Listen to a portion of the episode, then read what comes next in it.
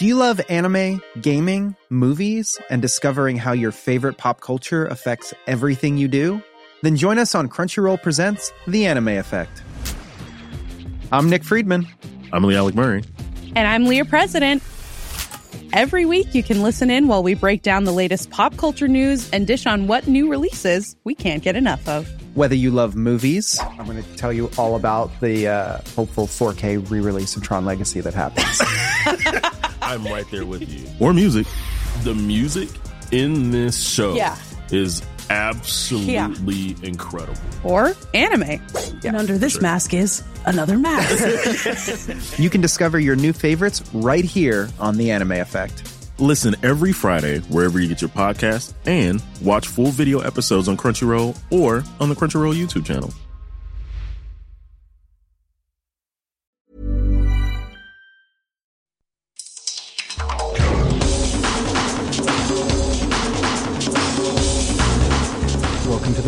Sport. I'm Vinnie Wiley. This week, the road to the Women's Cricket World Cup heats up for Pacific teams. We continue our Olympic countdown and the Niue Rugby League team to tour Africa. But first, Jarryd Hayne will not be going to Rio after being cut from the Fiji Sevens training squad. The former NFL and Rugby League star met with coach Ben Ryan on Friday and was told his time with the squad had ended. I spoke with Rinzi reporter Kuro Vakauta about Hayne's fleeting Sevens cameo. There was seemed to be an air of inevitability about it, particularly when the likes of Fiji Air named him as a global ambassador. You know, when you do that sort of thing, you kind of expect that there's going to be um, a lot of exposure for that ambassador.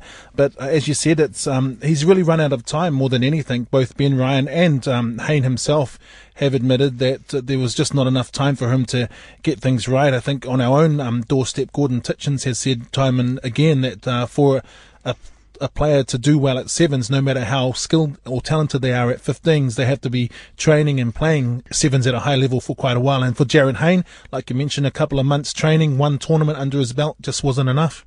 And at that tournament, he only played, I think, you know, roughly a dozen minutes or something like that in total. You know, you talk about Gordon Tietjens in New Zealand, he's reluctant to pick the likes of Beauden Barrett and Ben Smith, who are arguably world class 15 aside rugby players, have grown up playing rugby. Jarryd Hayne has never played rugby to a high level. He hasn't played rugby league for a couple of years. You know, his body was conditioned for a completely different sport in NFL up until two, three months ago. So that transition is just so difficult, even for such a supremely gifted and uh, talented athlete. And as you said, the, the point that Ben Ryan made was he's actually been quite amazing in the last few weeks in training. He hasn't shirked any responsibilities, put all the effort in just that time frame. And he made the point that if there were a few more weeks until the selection decision, uh, it could well have been different. The point he also made was it was worth giving it a crack. Ben Ryan has always insisted that uh, he would pick this team on form. Even players that are regulars in his team that are world class or have been world class, he says need to be performing in training because relying on them to pull one out on the day is not good enough. You need to remember we're talking about a, a World Series champion squad, Fiji, um, you know, and doing it time and time again. And they have such depth when it comes to sevens, the likes of Hayne, you know, it was always going to be tough. But I think also what he pointed out in terms of the timing of this announcement, because as you mentioned earlier on, uh, the team will be finally named on Saturday. Uh, he told him a week out from that announcement because he said it was never he was never going to get any better within that week, and he just didn't want to put him through another hard week of training because it's been tough. I mean, uh, Jarryd's been posting on social media the sessions and what they've been going through, um, and so that's it, it, that's why that timing came about. And also, of course, um, what we've found out in the last 24 hours or so, they've also got other injury worries, the likes of um, Pio Tuwai is being hospitalised with a bit of a mysterious uh, injury, which uh, we'll we'll find out more about over the next 48 hours, I guess. And time is running out for the remaining Sevens hopefuls with the men's and women's squads for Rio to be named on Saturday. I spoke with men's head coach Ben Ryan late last week, just before he made the decision to cut Jarryd Hayne, and asked him how they were progressing. Five, six, seven minute or ten minute half, that we're playing full contact. Um, we're probably getting through about 18 to 20 five, six, seven minute half. And we're doing that for three days. So huge amounts of volume, really. But we know that in the past, when we put small sessions of high intensity, huge contact work in, we normally get reap the benefits in tournaments. So no, I'm pleased with where we are at the moment.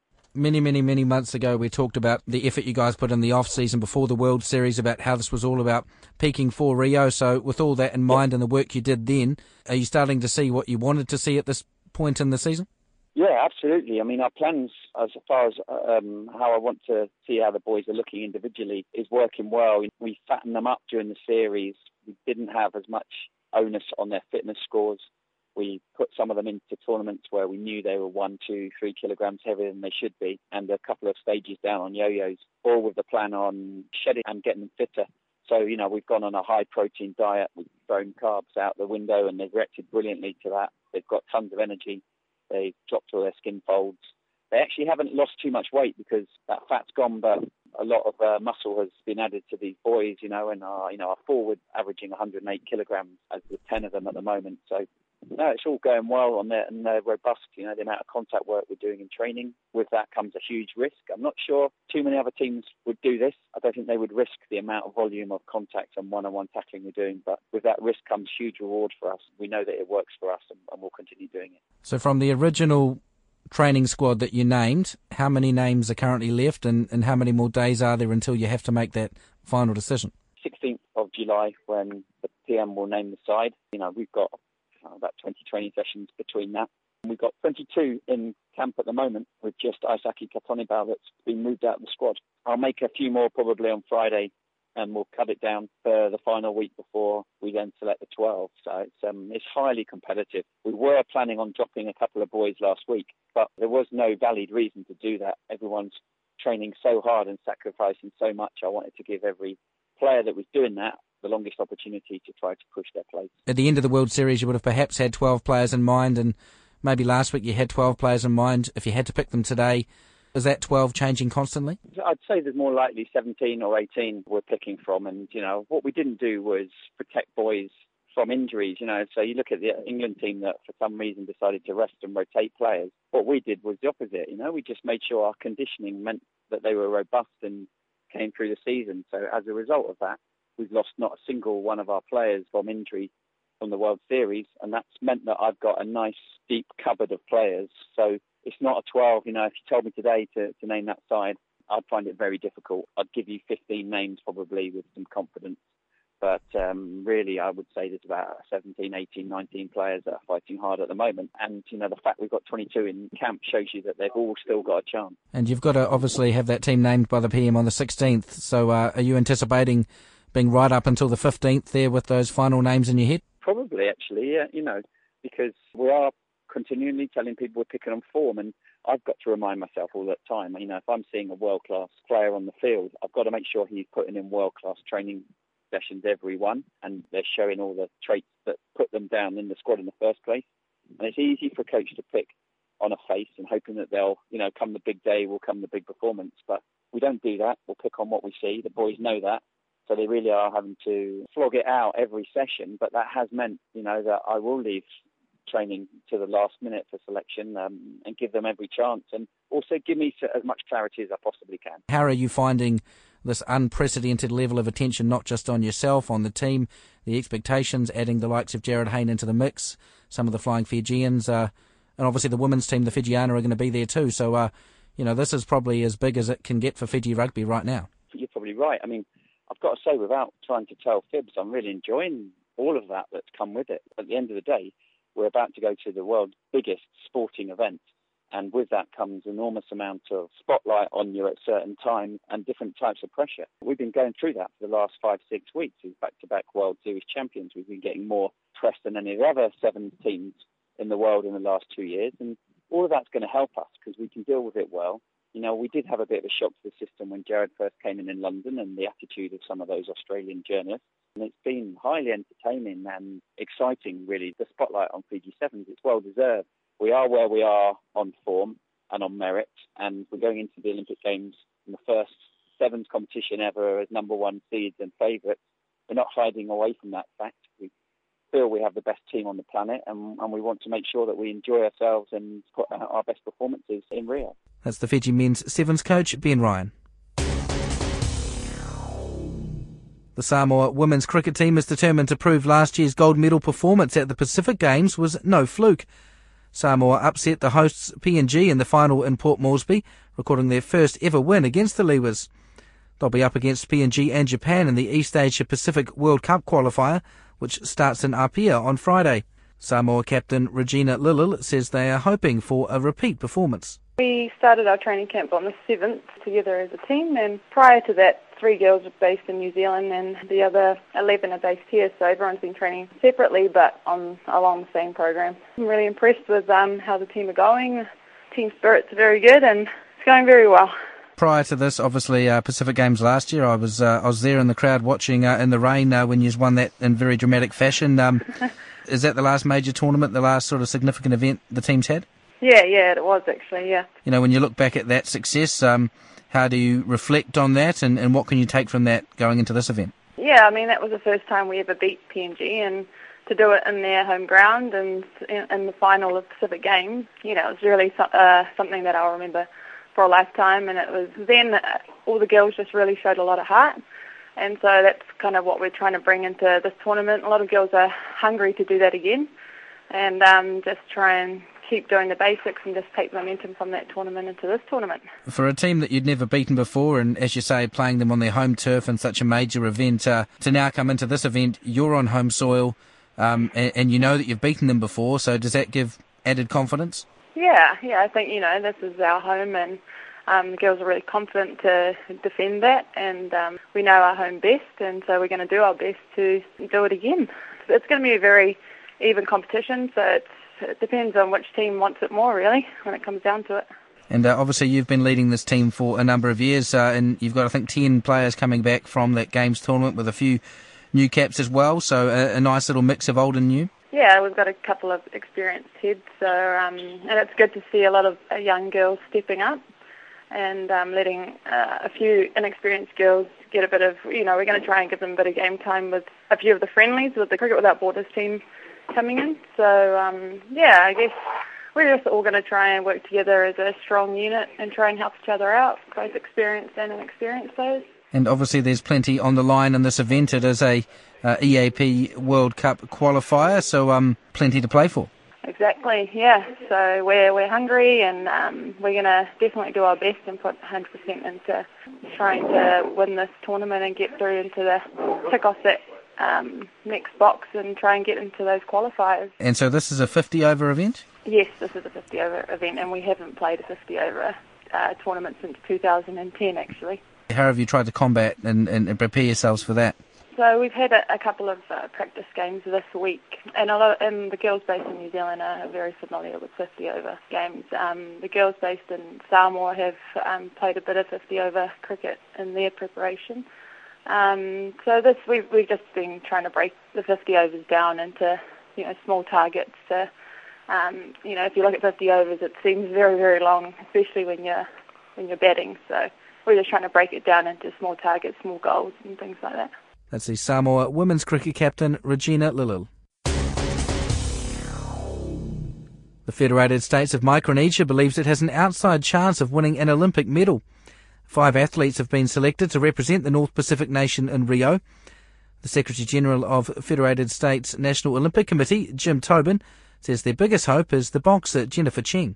We have two swimmers, uh, Deborah Daniel from Pohnpei and uh, Dionisio Augustine, the second from Pohnpei. They're uh, they just finished swimming in Suva, Fiji last two weeks ago in Oceania. They did very well. Our swimmers aren't world class, but they had personal bests and they uh, qualified for the finals in some of their events. So we're very happy. They're swimming in the 50 uh, free in Rio, and we have one boxer. Uh, her name is Jennifer Chieng. She's from a, a Micronesian island called Yap. Jennifer was the gold medalist last year in the Pacific Games in uh, PNG. Uh, she's on an Olympic scholarship and she'll be boxing in the 56 to 60 kilo women's category in boxing. Jennifer is different. She lives in New York. She was born and raised in the islands, but she works for a bank in New York City, and she's been boxing for the last two years. And her first big competition was the Pacific Games last year in in uh, PNG, and uh, she surprised everyone and won the gold medal in her weight division. And then later in the year, there's a group called ANOC. Uh, she was uh, voted the outstanding female athlete for all of uh, Oceania for last year at the ANOC Assembly. So Jennifer will be our flag bearer. She's she's our real elite athlete. She's the athlete that would have a possibility of winning a medal in Rio. Then we have two sprinters, two runners. They're from the island of Pohnpei. Gitson Caprio, he'll, he'll be running a 100 meter. Uh, his fastest time is, is 10.8, which is quite fast for small island runners. Our female sprinter in the 100 meter is Larissa Henry, and she's also for Pohnpei. So we have uh, five athletes. We had a sixth athlete. His name was Manuel Minginfel. He's a famous weightlifter from the island of Yap. He's won over 18 uh, gold medals in the South Pacific Games and the Pacific Games the last 10 years. But he had to stop training because uh, his wife's very ill, and he returned back to Yap to, to care for his children and his wife. So we wish Manuel well. And this this would have been his fifth Olympic Games.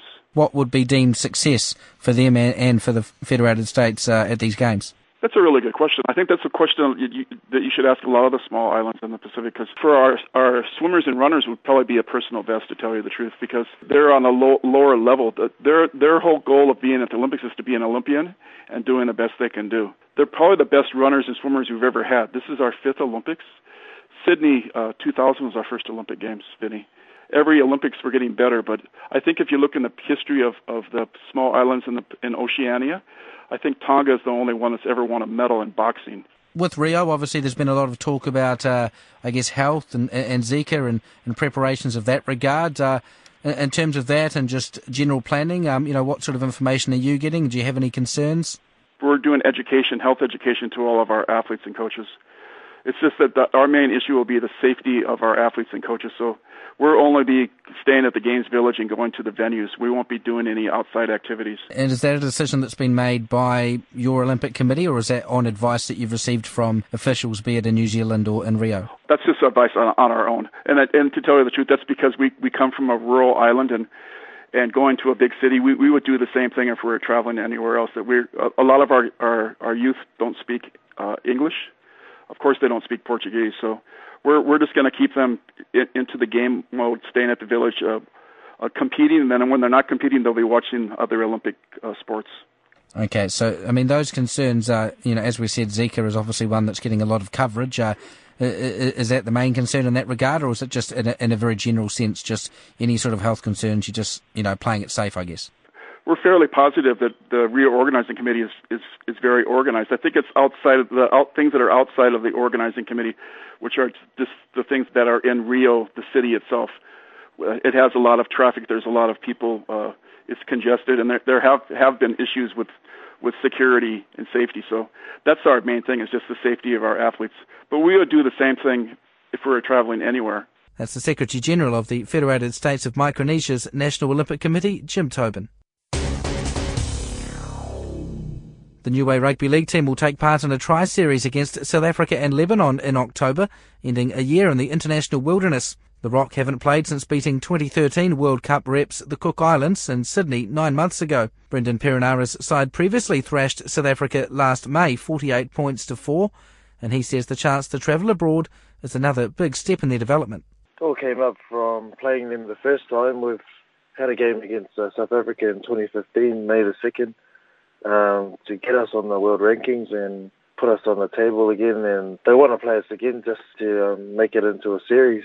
And uh, for your team, obviously, uh, teams that are in that sort of second or third tier, it can be a struggle to get games. I know you guys are always working hard in that regard. You had the South African match last year, you had uh, the Cook Islands last year, um, but uh, so far nothing this year. Uh, normally you do get something in May, so uh, must be nice to have something on the schedule to plan and, and look ahead to. We sort of um, left the May calendar off the radar for um, now and just concentrated on our tour to South Africa because uh, we're going to play them and Lebanon in Pretoria this year. So we thought we'd better concentrate on those two test matches for the year. And in terms of your squad, I mean, how's that looking? Uh, any sort of recruits or anyone you're working on, or what sort of numbers have you got to pick from? We're still open for numbers. Um, got a phone call from Dean Hallertau, so he's um, pretty keen to jump on board. Uh, we're just going to see what he's got to do with um, his club and the pathway of him playing for us. And we've got a few young guys coming through, the 20s from the Titans. Also, uh, that's Kurt Bernard at the Titans. Uh, we've got um, a New South Wales Cup player that's recently played for us too, um, Wes Lolo.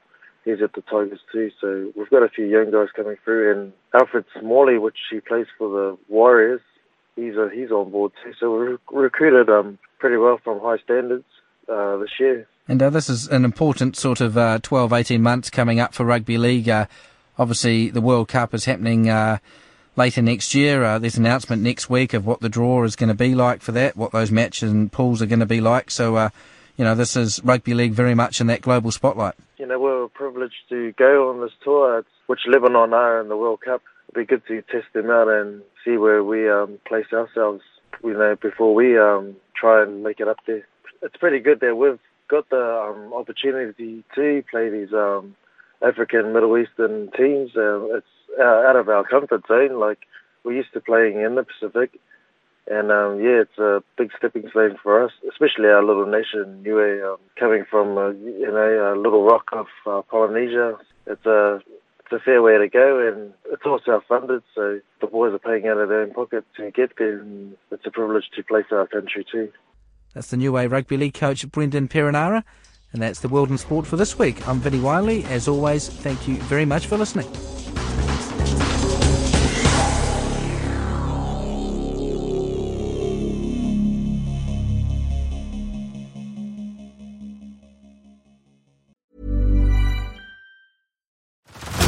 Head over to Hulu this March, where our new shows and movies will keep you streaming all month long. Catch the acclaimed movie All of Us Strangers, starring Paul Mescal and Andrew Scott. Stream the new Hulu original limited series We Were the Lucky Ones with Joey King and Logan Lerman. And don't forget about Grey's Anatomy. Every Grey's episode ever is now streaming on Hulu. So, what are you waiting for? Go stream something new on Hulu.